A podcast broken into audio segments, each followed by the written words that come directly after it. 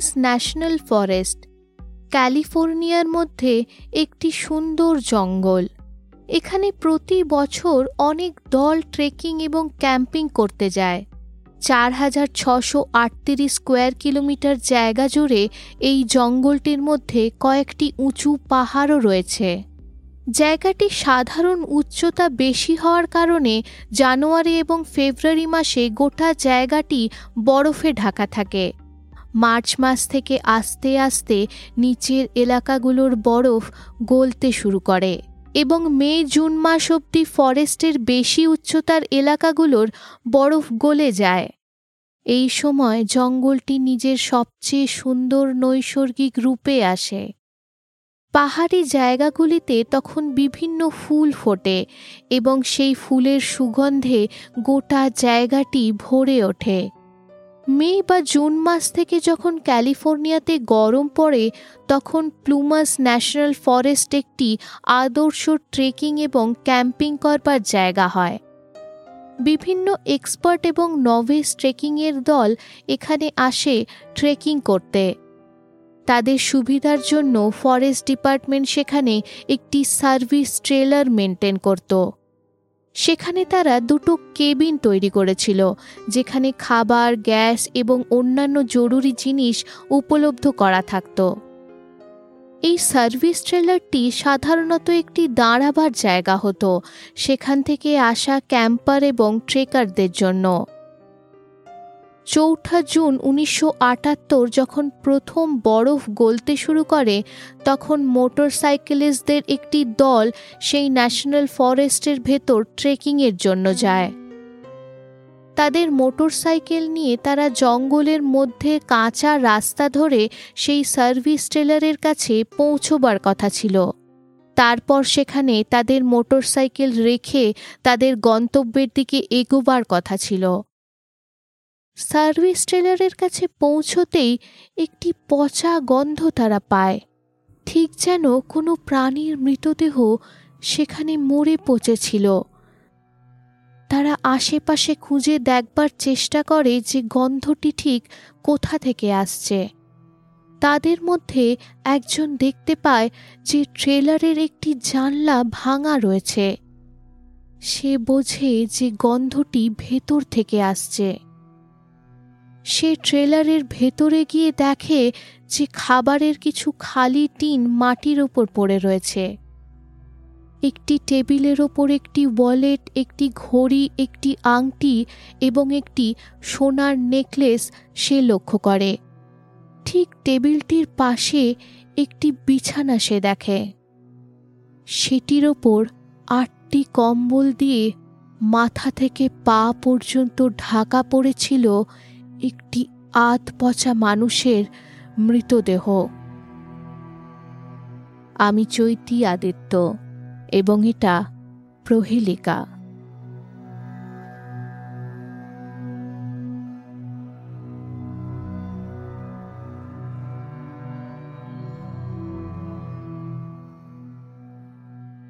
আজকের গল্পটা পাঁচজন বন্ধুর Ted Weiher, Jackie Huett Bill Sterling, Jack Madruga এবং গ্যারি ম্যাথিয়াস।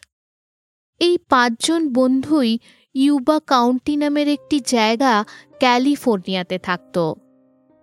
বত্রিশ বছর বয়সী টেড ভীষণ মিশুকে ছিল। তার চুল এবং চোখ বাদামি রঙের ছিল এবং তার চেহারা একটু মোটাসোটা ছিল, তবে বেশ মানানসই ছিল। তার বন্ধুত্বপূর্ণ মনোভাবের কারণে সে অনেক সময় রাস্তায় কোনো অচেনা লোককে দেখে হাসি মুখে জোরে জোরে তার দিকে হাত নাড়তে থাকত। তবে কোনো কারণে যদি তারা টেডের দিকে তাকিয়ে না হাসে বা হাত না নাড়ে, তবে তার মন খুব খারাপ হয়ে যেত। সেটা নিয়ে সে কিছুদিন পর্যন্ত নিরাশ হয়ে থাকত। তার ছোট ভাইদের সঙ্গে সে ম্যারিসফিল হাই স্কুল থেকে পড়াশোনা করেছিল। টেড একটি টিপিক্যাল আমেরিকান ছেলে ছিল। তবে তার বয়সের তুলনায় তার বুদ্ধিমত্তা একটু কম ছিল। মানে সাধারণের থেকে সে একটু ইন্টেলেকচুয়ালি স্লো ছিল। তার গ্রামের বাকি ছেলেদের মতোই স্পোর্টস এবং বন্ধুদের সঙ্গে আড্ডা দেওয়া তার কাছে প্রিয় ছিল। টেড কোনোদিন ঝগড়া বা মারামারির মধ্যে থাকতো না। টেড অনেক দিন ধরে একটি লোকাল বারে কাজ করত। সেখানে সে ওয়েটার এবং বার পরিষ্কার করার কাজ করত। তবে পরে টেডকে তার পরিবার সেই চাকরিটি ছেড়ে দিতে বলে। তাদের অনুযায়ী কাজটি তার পক্ষে শারীরিক এবং মানসিকভাবে বেশি কঠিন হয়ে যাচ্ছিল। টেড তার প্রিয় বন্ধু স্টার্লিংকে প্রায় ফোন করত। ফোন করে টেড তাকে ফোন ডিরেক্টরি থেকে কিছু হাস্যকর নাম পড়ে পড়ে শোনাতো এবং সেগুলো শুনে দুজনেই দারুণ মজা পেত। টেড একজন সাশ্রয়ী এবং নির্ভরযোগ্য ছেলে ছিল, যাকে তার পরিবার এবং বন্ধুরা ভীষণ ভালোবাসত। চব্বিশ বছর বয়সী জ্যাকি চার্লস হিউয়েট টেডের নিজের ভাইয়ের মতো ছিল। জ্যাকি তার বেশিরভাগ সময় টেডের সঙ্গেই কাটাত। জ্যাকি প্রায় পাঁচ ফুট ন ইঞ্চি লম্বা ছিল এবং তার ওজন একশো ষাট পাউন্ডের কাছাকাছি ছিল। তার মাথাটি একটু একদিকে বাঁকা ছিল।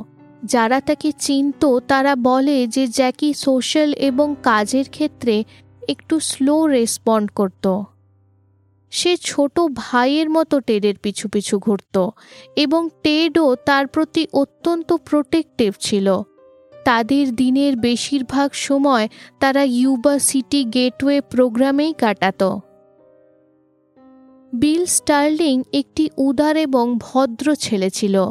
সে তার বেশিরভাগ সময় মেন্টাল ইনস্টিটিউটে গিয়ে সেখানকার পেশেন্টদের বই পড়ে শোনাত। সে অত্যন্ত ধর্মমূলক ব্যক্তি ছিল এবং সে বেশিরভাগ ধার্মিক বই পড়তে এবং পড়ে শোনাতেই ভালোবাসত। তার প্রিয় বন্ধুর নাম ছিল জ্যাক ম্যাড্রুগা। তিরিশ বছর বয়সী জ্যাক ম্যাড্রুগা পাঁচ ফুট এগারো ইঞ্চি লম্বা এবং তার স্বাস্থ্য ভালো ছিল। জ্যাক একজন ইউএস আর্মি ভেটারেন ছিল এবং ভিয়েতনামের যুদ্ধে লড়েছিল যুদ্ধের পর সে সানসুইট গ্রোয়ার্স নামের একটি নাম করা কোম্পানিতে লাইন ওয়ার্কার হিসেবে কাজ করতে শুরু করে। তবে সেখান থেকে পরে তাকে তাড়িয়ে দেয়া হয়। কাজের তুলনায় তার বুদ্ধিমত্তা কম থাকার জন্য তার চাকরিটা চলে যায়। জ্যাকের বুদ্ধিমত্তা সাধারণ মানুষের থেকে কম হলেও তার কাছে ক্যালিফোর্নিয়া শহরের দ্বারা ইস্যু করা ড্রাইভিং লাইসেন্স ছিল। শুধু তাই নয়, তার কাছে একটি দুর্দান্ত দেখতে ট্যারকোয়াইস এবং সাদা রঙের nineteen sixty nine Mercury Montego গাড়িও ছিল। গাড়িটি তার সবচেয়ে প্রিয় জিনিস ছিল এবং সে এই গাড়িটা দারুণ সুন্দর করে মেনটেনও করত। কাউকে তার গাড়ি সে কোনো দিন চালাতে দিত না। সেই গাড়ি চালিয়ে সে গোটা শহর ধরে ঘুরে বেড়াতো। দলের সবচেয়ে নতুন সদস্য ছিল পঁচিশ বছর বয়সী গ্যারি ডেল ম্যাথিয়াস। তার উচ্চতা পাঁচ ফুট দশ ইঞ্চি ছিল এবং তার চোখগুলো সবসময় ঢাকা থাকত দুটি মোটা লেন্স দিয়ে। সে একটি হাই পাওয়ারের চশমা পরত এবং চশমা ছাড়া সে সব কিছুই দুটো দুটো করে দেখত। গ্যারি তার সৎ বাবার বাগানে গার্ডেনার হিসেবে পার্ট টাইম কাজ করত। গ্যারিও আগে ইউএস আর্মিতে ছিল এবং সেখান থেকে সে ডিসেবিলিটি পেয়ে পেত। গ্যারিকে আর্মি থেকে ডিসচার্জ করে দেওয়া হয়েছিল যখন তার কিছু মেন্টাল হেলথ ইস্যু শুরু হয়ে যায়। সে জার্মানিতে থাকাকালীন ড্রাগস নিতে শুরু করে এবং সেই কারণে তার মেন্টাল হেলথ আরও খারাপ হয়ে যায় এবং শেষে তাকে ইউএস আর্মি থেকে সাইক্রেটিক ডিসচার্জ দেওয়া হয়। আর্মি থেকে ফেরত আসবার পর সে প্যারানয়েড সিজোফেনিয়াতে ভোগে। প্যারানয়েড সিজোফেনিয়া বা সিজোফেনিয়া উইথ প্যারানয়েড এক ধরনের মানসিক অসুখ, যাতে মানুষের মন তার বাস্তবের সঙ্গে মেল খায় না বা সেটাকে মানতে চায় না। এটা মানুষের স্বভাব এবং আচরণকে প্রভাব করে।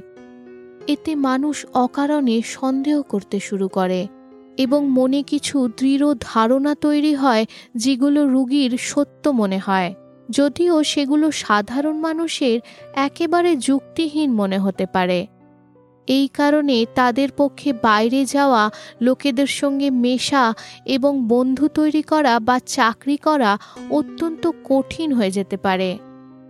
অনেক সময় এই রোগের কারণে মানুষের মনে কিছু হ্যালুসিনেশন বা ভ্রম হয়।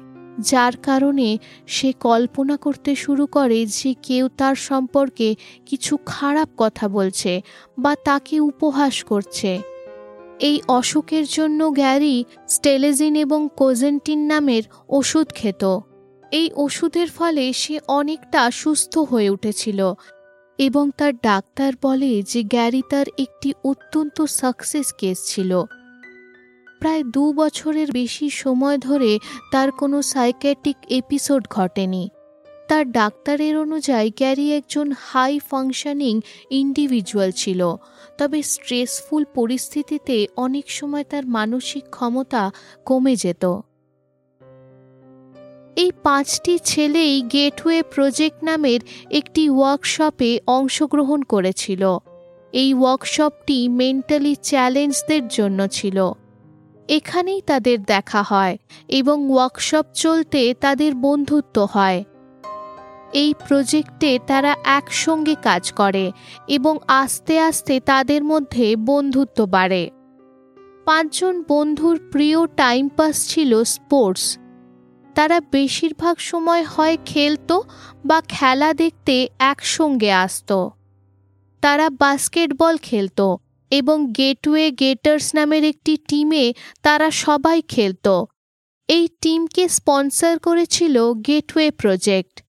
একটি বাস্কেটবল টুর্নামেন্ট যেটি এক সপ্তাহ ধরে চলবার কথা ছিল, সেটি আয়োজিত করা হয়েছিল। সেই টুর্নামেন্টে গেটওয়ে গেটার্স অংশগ্রহণ করবার কথা ছিল। এই বাস্কেটবল টুর্নামেন্টটি স্পেশাল অলিম্পিক্স দ্বারা স্পন্সর করা হচ্ছিল। এবং বিজয়ী টিম লস অ্যাঞ্জেলেসে এক সপ্তাহের একটি ট্রিপ পুরস্কার হিসেবে পাওয়ার কথাও ছিল। স্পেশাল অলিম্পিক্স পৃথিবীর সবচেয়ে বড় অর্গানাইজেশন যারা গেমস অ্যারেঞ্জ করে ইন্টেলেকচুয়াল এবং ফিজিক্যাল ডিসেবিলিটি থাকা খেলোয়াড়দের জন্য। পঁচিশে ফেব্রুয়ারি তাদের প্রথম ম্যাচ ছিল এবং তারা এই খেলাটির জন্য কিছু দিন ধরে খুব প্র্যাকটিস করছিল। তারা অত্যন্ত উত্তেজিত ছিল ম্যাচটাকে নিয়ে এবং এক সপ্তাহ ধরে এটাই তাদের মুখ্য ধ্যান ছিল। চব্বিশে ফেব্রুয়ারি মানে তাদের ম্যাচের আগের দিন অন্য দুটি টিমের খেলা হওয়ার কথা ছিল, UC Davis versus Chico State. পাঁচজন ঠিক করে যে তারা এই খেলাটি দেখতে যাবে। তাতে তাদের ম্যাচ অ্যাটমসফিয়ারটাও একটু জানা হয়ে যাবে। এবং ইউএস ডেভিস টিম তাদের পছন্দের টিম হওয়ার কারণে তাদের খেলা দেখার সুযোগও তারা পেয়ে যাবে। খেলাটি চিকো সিটিতে সন্ধেবেলায় শুরু হওয়ার কথা ছিল। তাদের বাড়ি থেকে সেটি প্রায় একশো তিরিশ কিলোমিটার দূর ছিল। তাদের ফিরতে রাতে দেরি হতো। সেই কারণে তারা তাদের পরের দিনের খেলার ইউনিফর্ম এবং জুতো সব গুছিয়ে যায়। কথা ছিল যে জ্যাক ম্যাড্রোগা তার মার্কিউরে মন্টেকো গাড়ি নিয়ে আসবে এবং সবাই তার গাড়ি করে সেখানে যাবে। ম্যাড্রুগা ছাড়া তাদের মধ্যে শুধু গ্যারি ম্যাথিয়াসের কাছেই ড্রাইভিং লাইসেন্স ছিল। জ্যাক এক এক করে সবাইকে পিক করে এবং শেষে টেডের ঘরের সামনে আসে তাকে নেওয়ার জন্য। টেড তৈরি ছিল। এবং জ্যাকের গাড়ির আওয়াজ পেয়েই সে দরজার কাছে এগিয়ে যায়। ঘর থেকে বেরোবার সময় তার ঠাকুমা তাকে ডেকে তার শীতের কোটটি সঙ্গে নিয়ে যেতে বলে। আজ লাগবে না ঠাকুমা উত্তর দেয় টেড। তবে টেড বা তার ঠাকুমা জানত না যে সে কতটা ভুল ছিল। চিকো স্টেটে খেলাটি প্রায় রাত দশটার সময় শেষ হয়। তারা পাঁচজন তাদের মার্কিওরে মন্টেগো গাড়িতে বসে সেখান থেকে তাদের বাড়ির জন্য রওনা দেয়। রাস্তায় তারা একটি দোকানে দাঁড়ায় এবং কিছু খাবার কেনে। একটি চেরি পাই, একটি জেমন পাই, একটি স্নিকার্স বার, একটি ম্যারাথন বার, দুটি পেপসির বোতল। এবং একটি আড়াইশো এমএলের দুধের প্যাকেট। সেই রাতে সেই দোকানে তাদের পাঁচজনকে শেষ জীবিত দেখা গিয়েছিল।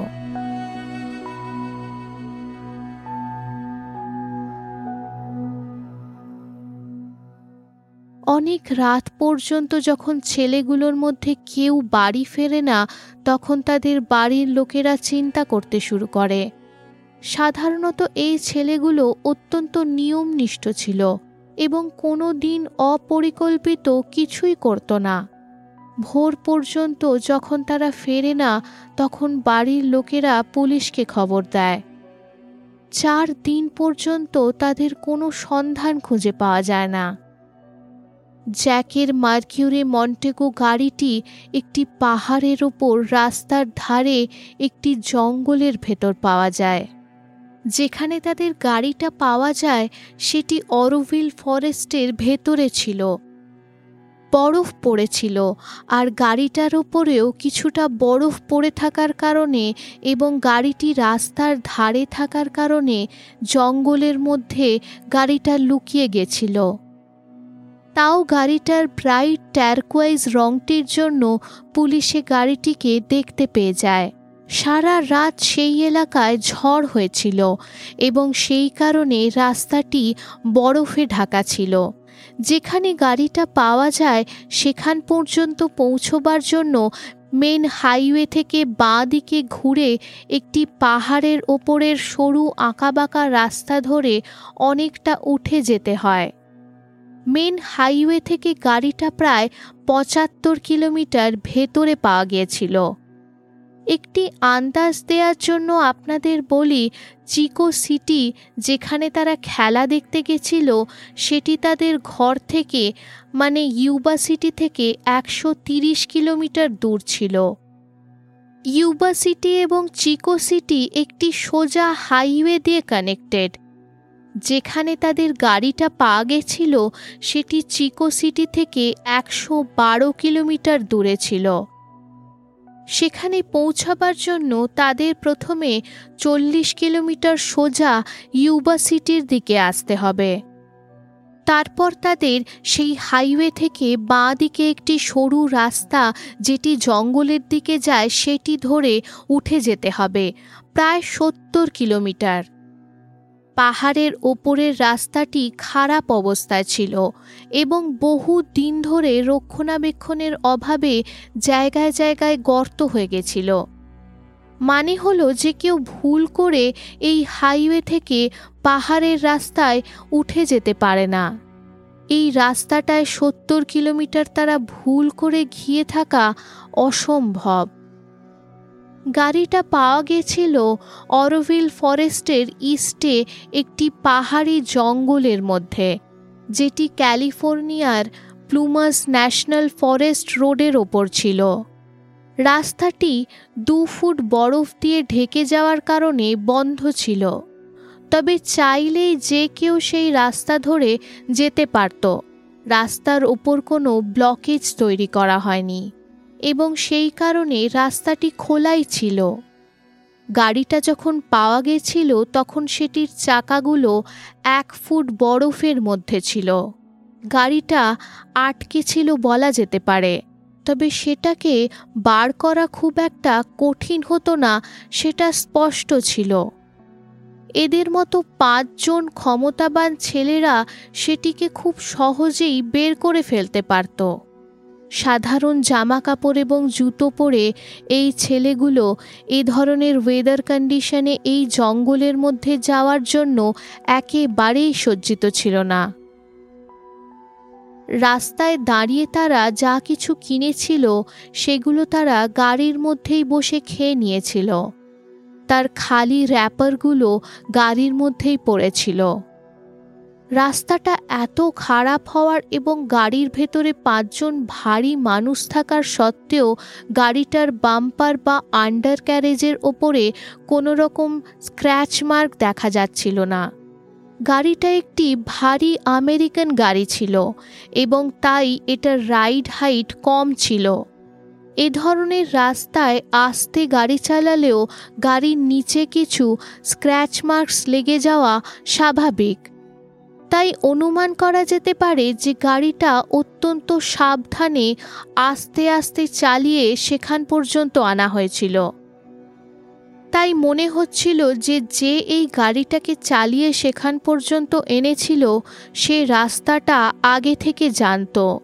তবে তাদের ঘরের লোকেরা এবং বন্ধুদের যখন পুলিশ জিজ্ঞাসা করে তখন তারা সবাই কনফার্ম করে যে তারা সেই রাস্তাটা জেনে থাকার সম্ভাবনা কম। তারা কোনো দিন সেই রাস্তা ধরে কোথাও যায়নি। গাড়িটা যেদিন খুঁজে পায় পুলিশ, সেদিন সেই জঙ্গলে তুষার ঝড় ওঠে।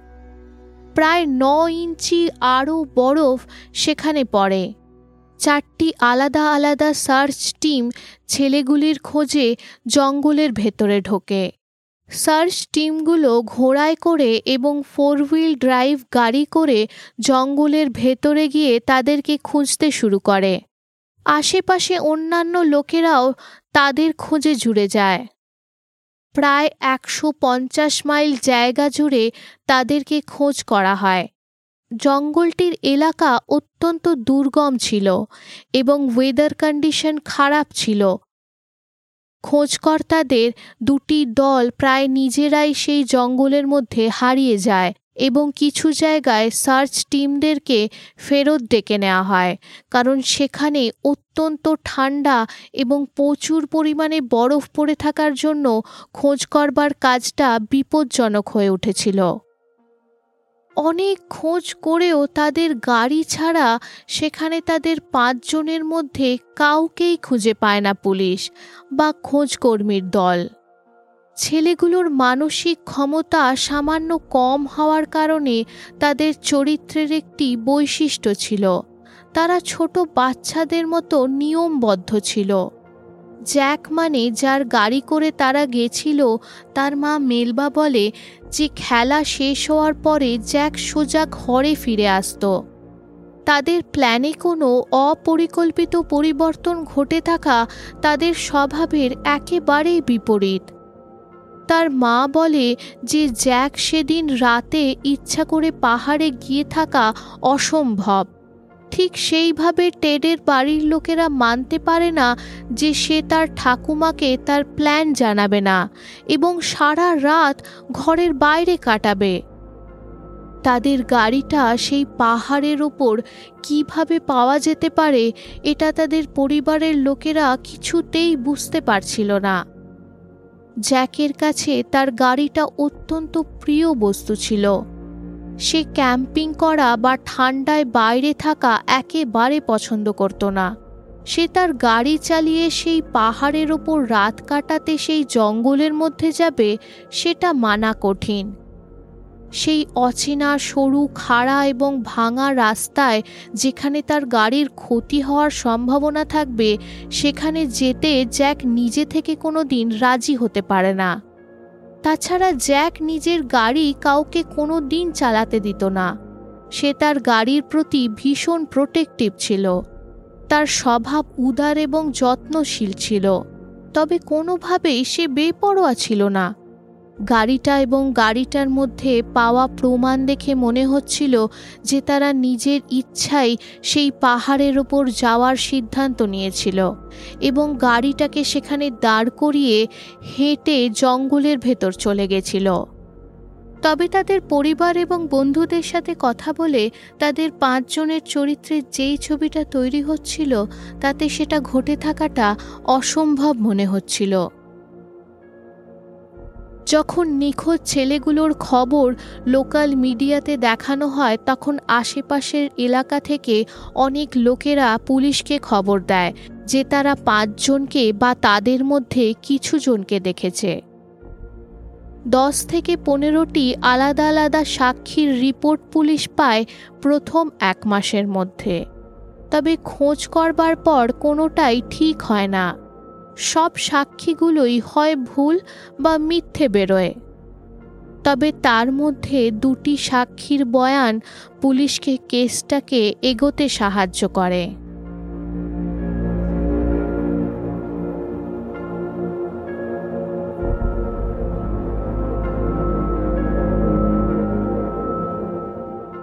প্রথম বয়ানটা ছিল পঞ্চান্ন বছর বয়সী জোসেফ সোনসের সে তদন্তকারীদের দলকে জানায় যে সে চব্বিশে ফেব্রুয়ারি মানে ঠিক যেদিন পাঁচজন ছেলেগুলো নিখোঁজ হয়েছিল, সেদিন অরোভিল ফরেস্টের মধ্যে সেই রাস্তা ধরে সেও উঠেছিল। সে প্রায় বিকেল সাড়ে পাঁচটায় তার যাত্রা শুরু করেছিল প্লুমাস ন্যাশনাল ফরেস্টের দিকে। সে বলে যে পাহাড়ের উপর উঠে সেখানে বরফের স্তর দেখতে গেছিল। কারণ সে তার পরিবারকে নিয়ে পরের সপ্তাহে সেখানে একটা ট্রেকিং ট্রিপ করতে ইচ্ছুক ছিল। অনেকটা যাওয়ার পর একটা জায়গায় তার নিজের গাড়িটা বরফের মধ্যে আটকে যায়। সে নেমে তার গাড়িটাকে ধাক্কা দিয়ে বরফ থেকে বার করবার চেষ্টা করে। তবে অতিরিক্ত জোর লাগানোর কারণে তার বুকে প্রচণ্ড ব্যথা শুরু হয়। সে বুঝতে পারে যে হয়তো তার হার্ট অ্যাট্যাক হচ্ছে। জোসেফের বিবরণের অনুযায়ী পাঁচজন নিখোঁজ বন্ধুদের গাড়িটা যেখানে পাওয়া গিয়েছিল, সেখান থেকে তার গাড়িটা মাত্র একশো পঞ্চাশ ফুট দূরে ছিল। হার্ট অ্যাটাকের প্রাথমিক শকটি কেটে যাওয়ার পর জোসেফ নিজের গাড়ির ভেতরে ঢুকে যায়। গাড়ির হিটারটি চালিয়ে সে পেছনের সিটের ওপর গিয়ে শুয়ে পড়ে। এই অবস্থায় রাত্রিটা জোসেফ তার গাড়ির মধ্যেই শুয়ে কাটাবার সিদ্ধান্ত নেয়। কিছু ঘণ্টা পরে অসুস্থ জোসেফ লক্ষ্য করে যে তার গাড়ির ফিউল আস্তে আস্তে ফুরিয়ে আসছে এবং ফিউল শেষ হয়ে গেলে তার হিটার চালানো যাবে না এবং মাইনাস কুড়ি ডিগ্রি তাপমানে হিটার ছাড়া তার রাত কাটানো অত্যন্ত কঠিন হয়ে যেতে পারে। হঠাৎ জোসেফ তার কাছেই শীষ দেওয়ার মতো কিছু আওয়াজ শুনতে পায়। আওয়াজটি রাস্তা থেকে এবং কাছেই কোথা থেকে আসছিল। জোসেফ তার গাড়ি থেকে বাইরে বেরিয়ে দেখে যে তার পিছনে কিছুটা দূরে একটি পিক ট্রাক এসে দাঁড়িয়েছে এবং সেই ট্রাকটির হেডল্যাম্পসগুলো জ্বলছে। হেডল্যাম্পের আলোয় সে দেখতে পায় যে কিছু লোক একটি মহিলার সঙ্গে হেঁটে কোথাও যাচ্ছে। মহিলাটির কোলে একটি ছোট বাচ্চাও সে লক্ষ্য করে। তারা নিজেদের মধ্যে কিছু কথা বলছিল, তবে কি বলছিল সেটা জোসেফ শুনতে পাচ্ছিল না। জোসেফ চিৎকার করে তাদের কাছে সাহায্য চায়, তবে তার আওয়াজ পেতেই ট্রাকটির হেডল্যাম্পসগুলো বন্ধ হয়ে যায় এবং তারা সবাই শান্ত হয়ে পড়ে। তাদেরকে আর দেখতে না পেয়ে জোসেফ বোঝে যে সে তাদের কাছ থেকে কোনো সাহায্য পাবে না এবং সেই কারণে আবার গাড়ির ভেতরে গিয়েই সে শুয়ে পড়ে। কিছুক্ষণ পরে তার ঘুম ভেঙে যায়, যখন সে আবার কিছু মানুষের আওয়াজ পায়। তার গাড়ির ভেতরে তারা তাদের ফ্ল্যাশ লাইট দিয়ে দেখবার চেষ্টা করছিল। জোসেফ মনে করে এটাই তার সুযোগ এবং তাড়াতাড়ি করে গাড়ি থেকে বেরিয়ে তাদের কাছে এগোতে শুরু করে। তবে যখন সে তাদেরকে সাহায্যের জন্য ডাক দেয়, হঠাৎ তারা তাদের ফ্ল্যাশ লাইটসগুলো নিভিয়ে দেয় এবং তার ডাকের কোনো সাড়া দেয় না। মরিয়া হয়ে জোসেফ তাদেরকে ডাকতে থাকে, তবে কোনো সাড়াই তারা দেয় না। ভোরের দিকে জোসেফের গাড়ির ফিউল ফুরিয়ে যায় এবং কোনো উপায় না দেখে সে সেই পাহাড়ের রাস্তা ধরে নিচে নামতে শুরু করে। প্রথমেই সে রাস্তার ধারে একটি টার্কোয়াইজ রঙের গাড়ি দাঁড়িয়ে থাকতে দেখে। কিছু সময়ের মধ্যে সূর্য উঠে যায়। প্রায় ১৩ কিলোমিটার ধরে হাঁটার পর সে রাস্তার ধারে একটি লজ দেখতে পায় এবং তাদের কাছ থেকে লিফট নিয়ে সে নিচে নামে।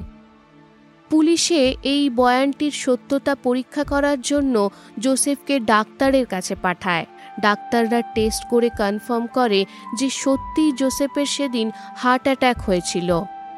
জোসেফের পরিবারের লোকেরাও কনফার্ম করে যে চব্বিশে ফেব্রুয়ারি রাতে অরোভিল ন্যাশনাল ফরেস্টের ভেতরে সে গেছিল এবং তাদের পরের সপ্তাহে সেখানে যাওয়ার কথাও ছিল। জোসেফের বয়ান যখন টেডের মা শোনে, তখন সে বলে যে জোসেফ যাকে দেখেছে, সেটা তার ছেলে হতেই পারে না। টেড কোনো মানুষের সাহায্যের ডাক শুনে তাকে সাহায্য না করে চলে যাবে, সেটা অসম্ভব। এটা তার ছেলের স্বভাবের একেবারে বিপরীত। তবে জোসেফ পরে নিজেই পুলিশকে জানায় যে ঘটনাগুলো ঠিক সেরকমই ঘটেছিল, সেটা সে পুরোপুরি নিশ্চিত ছিল না। জোসেফ নিজে এত চরম ব্যথার মধ্যে ছিল যে হয়তো তার ভ্রম হতে পারে সেটা সে মনে করছিল। কিছুই সে নিশ্চিত করে বলতে পারছিল না।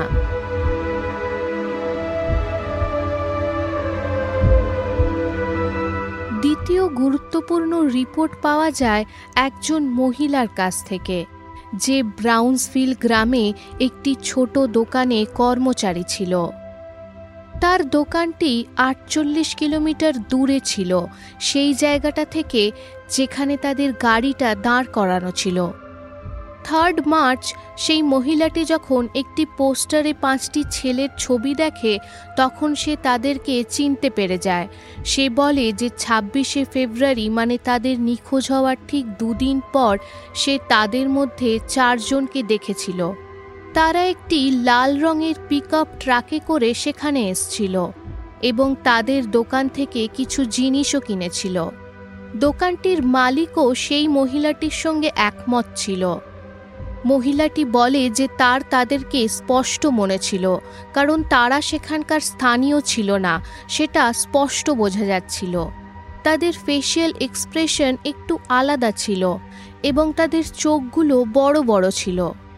সে বলে যে তাদের মধ্যে দুজন বাইরে টেলিফোন বুথে ছিল এবং বাকি দুজন দোকানের ভেতর এসছিল। পুলিশের এই মহিলাটির বয়ানটি গুরুত্বপূর্ণ মনে হয় এবং তাকে তারা একজন ক্রেডিবল উইটনেস বা বিশ্বাসযোগ্য সাক্ষী বলে মনে করে। আরও কিছু ডিটেলস পাওয়া যায় দোকানটির মালিকের কাছ থেকে।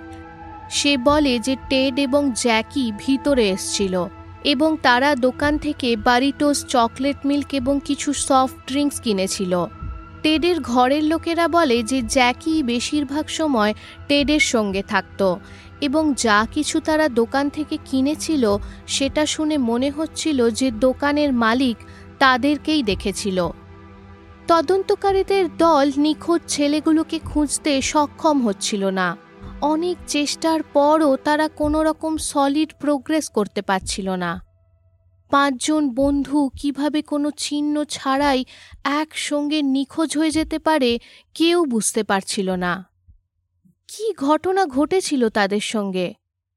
উত্তরটা শেষে পাওয়া যায়, তবে তিন মাস পর।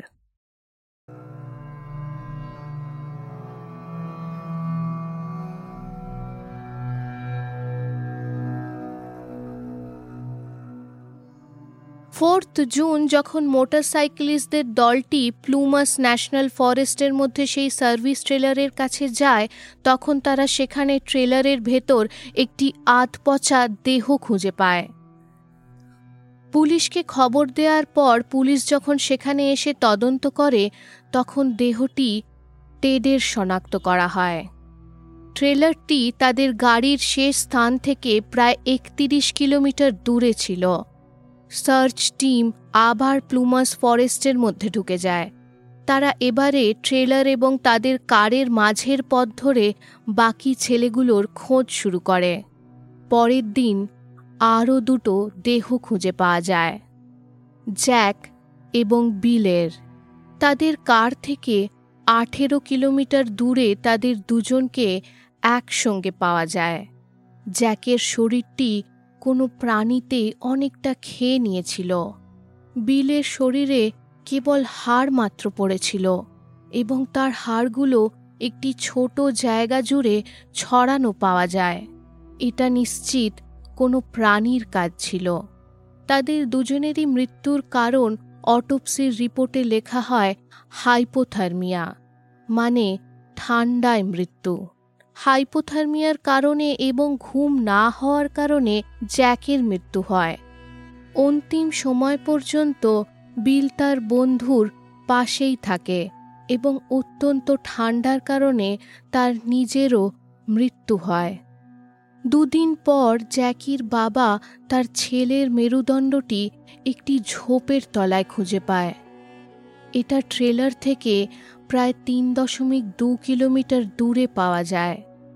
তার জুতো এবং জিন্সও কাছেই পাওয়া যায় এবং সেটা দেখেই তার দেহ শনাক্ত করতে সুবিধা হয়।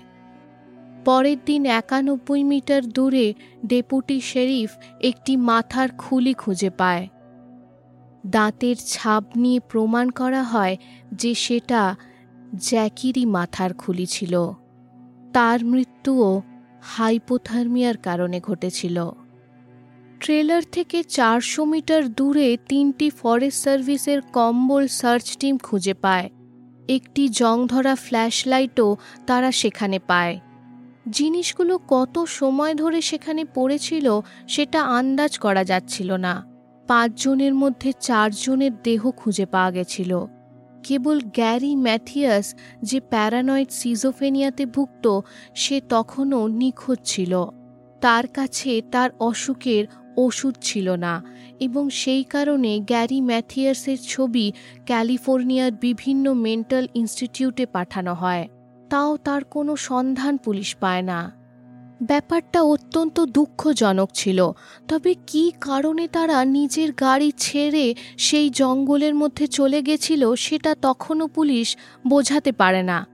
কীভাবে তারা তাদের গাড়ি থেকে বত্রিশ কিলোমিটার দূরে সেই ফরেস্ট সার্ভিস ট্রেলার পর্যন্ত পৌঁছেছিল? সেটাও একটা বড় প্রশ্ন ছিল। জঙ্গলের মধ্যে যদি তারা তাদের রাস্তা ভুল করত, তাহলে তারা কোনোভাবেই এত ঠান্ডার মধ্যে সেই ফরেস্ট ট্রেলার পর্যন্ত পৌঁছতে পারত না। মৃতদেহগুলো পাওয়া যাওয়ার সত্ত্বেও তাতে প্রশ্ন বেশি তৈরি হচ্ছিল এবং উত্তর কম পাওয়া যাচ্ছিল। ঠিক কি ঘটনা ঘটেছিল সেদিন রাতে, যাতে করে সব ঘটনাগুলোর ব্যাখ্যা করা যেতে পারে? এই প্রশ্নের উত্তর খোঁজার কাজ শুরু করে পুলিশ তদন্তকারী এবং সাধারণ মানুষ, সবাই, এবং তারই সঙ্গে বেরিয়ে আসে কিছু সম্ভাবিত ঘটনাক্রম।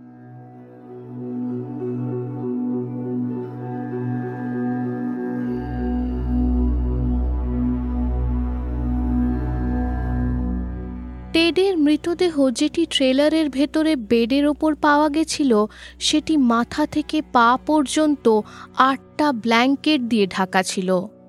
অটোপসিতে জানা যায় যে তার মৃত্যুর কারণ অনাহার এবং হাইপোথার্মিয়া দুটোই।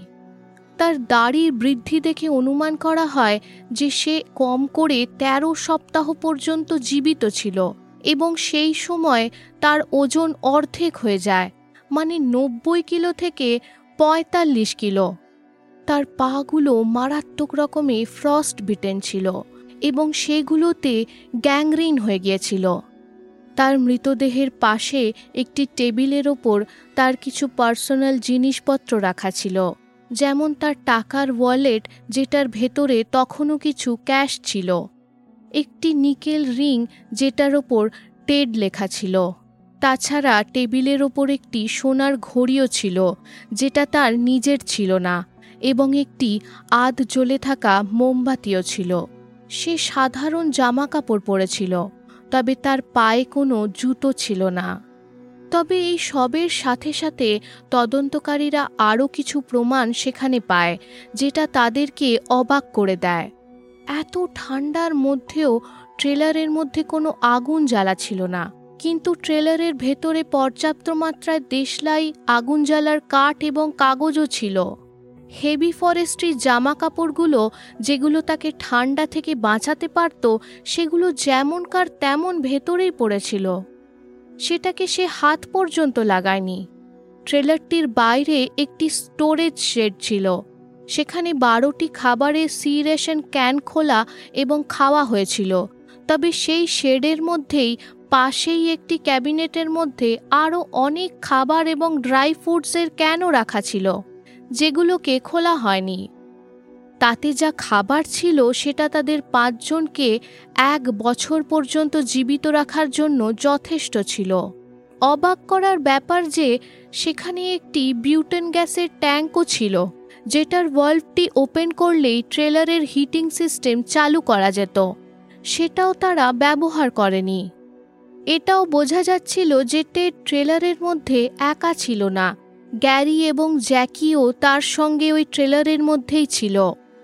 গ্যারির টেনিস জুতো সেখানেই রাখা ছিল। C ration ক্যানগুলো military style P thirty nine can opener দিয়ে খোলা হয়েছিল। গ্যারি একমাত্র জানত সেই ক্যান ওপেনার ব্যবহার করতে, কারণ সে আগে আর্মিতে কাজ করেছিল। এবং সেখানে তাকে সেই ক্যান ওপেনার অপারেট করতে শেখানো হয়েছিল। গ্যারির নিজের পাও হয়তো ফ্রস্ট বিটেন ছিল এবং সেই কারণে হয়তো সে টেডের জুতোগুলো পরে নিয়েছিল। টেডের পায়ের অবস্থা এত খারাপ ছিল যে আটটা ব্ল্যাঙ্কেট নিজের গায়ে ঢাকা নেওয়াটা হয়তো তার পক্ষে অত্যন্ত কঠিন হচ্ছিল। আন্দাজ করা যেতে পারে এই কাজটাতে জ্যাকি এবং গ্যারি তাকে সাহায্য করেছিল। তদন্তকারীরা কিছুতেই বোঝাতে পারে না যে কি কারণে তারা সেই ঠান্ডার মধ্যে তাদের গাড়ি থেকে বেরিয়ে একত্রিশ কিলোমিটার হেঁটে জঙ্গলের মধ্যে চলে গেছিল। গ্যারির একটি বন্ধু কাছেই ফোর্বস টাউনে বাস করত এবং পুলিশ অনুমান করে যে তারা হয়তো রাতে তার সঙ্গে দেখা করতে যাবে ভেবেছিল। তবে তারা ভুল রাস্তা ধরে এবং হারিয়ে যায়। যদি তারা হারিয়ে গেছিল, তাহলে তারা নিজের গাড়ি ছেড়ে হেঁটে কি কারণে জঙ্গলের ভেতর চলে যাবে, সেটা বোঝা যাচ্ছিল না। সাধারণত কেউ হারিয়ে গেলে আবার সেই পথেই ফিরে যাওয়াটাই স্বাভাবিক। তাদের গাড়ির একটি কাঁচ অর্ধেক খোলা ছিল, যেটা অস্বাভাবিক। গাড়ি থেকে বেরিয়ে যাওয়ার পরে তারা সোজা একত্রিশ কিলোমিটার জঙ্গলের মধ্যে হেঁটে যায়। এটাও হারিয়ে যাওয়ার তথ্যের সঙ্গে মেলে না। হারিয়ে যাওয়া মানুষ সাধারণত এক জায়গায় গোল গোল সার্কুলার প্যাটার্নে ঘুরতে থাকে। এই ধরনের উদ্দেশ্যমূলকভাবে হেঁটে যাওয়াটা অস্বাভাবিক। তবে তদন্তকারীরা বলে যে পাঁচজন বন্ধুর সেখানে যাওয়ার আগের দিন সেখানে একটি ফরেস্ট সার্ভিস স্নো ক্যাট গিয়েছিল। সেই গাড়িটি রাস্তার ওপরে জমে থাকা বরফটি হাঁটাবার জন্য সেখানে পাঠানো হয়েছিল। সেই গাড়িটা সার্ভিস ট্রেলার পর্যন্ত গেছিল এবং পুলিশের ধারণা যে তারা হয়তো সেই গাড়ির চাকার দাগের পিছু করতে করতে সেই সার্ভিস ট্রেলার পর্যন্ত পৌঁছে যায়। হয়তো চাকার দাগ দেখে তারা মনে করেছিল যে মানুষের বসবাস কাছেই কোথাও থাকবে। হাইপোথার্মিয়ার কারণে আঠেরো কিলোমিটার হাঁটার পর জ্যাক এবং বিলের রাস্তাতেই মৃত্যু হয়। বাকি তিনজন যখন ট্রেলারের কাছে পৌঁছয়, তখন সেটি বন্ধ করা দেখে তারা একটি জানলা ভেঙে ভেতরে ঢোকে। হয়তো তারা মনে করেছিল যে তারা প্রাইভেট প্রপার্টি ব্যবহার করছে এবং সেই কারণে তাদের মনে হয়েছিল যে তারা চুরি করছে। তাই অ্যারেস্টের ভয়ে সেখানকার আরও কোনো জিনিস তারা হাত দেয়নি। টেডের মৃত্যুর পর বাকি দুজন আলাদা আলাদা রাস্তা ধরে হয়তো মানুষের বসবাস খুঁজতে বেরিয়ে যায়। প্রথমত তাদের গাড়ি থেকে নেমে সেই জঙ্গলের মধ্যে ঢুকে পড়া এবং সোজা হেঁটে ট্রেলারের দিকে এগিয়ে যাওয়া বোঝা যায় না। গাড়ির কাঁচটি অর্ধেক খুলে যাওয়াটাও জ্যাকের স্বভাব ছিল না। সে তার গাড়ির প্রতি অত্যন্ত সাবধানী ছিল এবং বরফের মধ্যে সে এরকমভাবে গাড়িটা ছেড়ে দিয়ে থাকার পেছনে কোনো ভালো কারণ থাকা দরকার। গাড়িটা যেখানে দাঁড় করানো হয়েছিল, সেখানে সেটার চাকাটা ঘুরে থাকার প্রমাণ দেখা যায়। পুলিশ এটাও বলে যে হয়তো তারা এটা ভেবেছিল যে তাদের গাড়িটা বরফের মধ্যে ফেসে গেছে এবং সেই কারণে তারা সাহায্য খুঁজতে জঙ্গলের ভেতর ঢুকে যায়।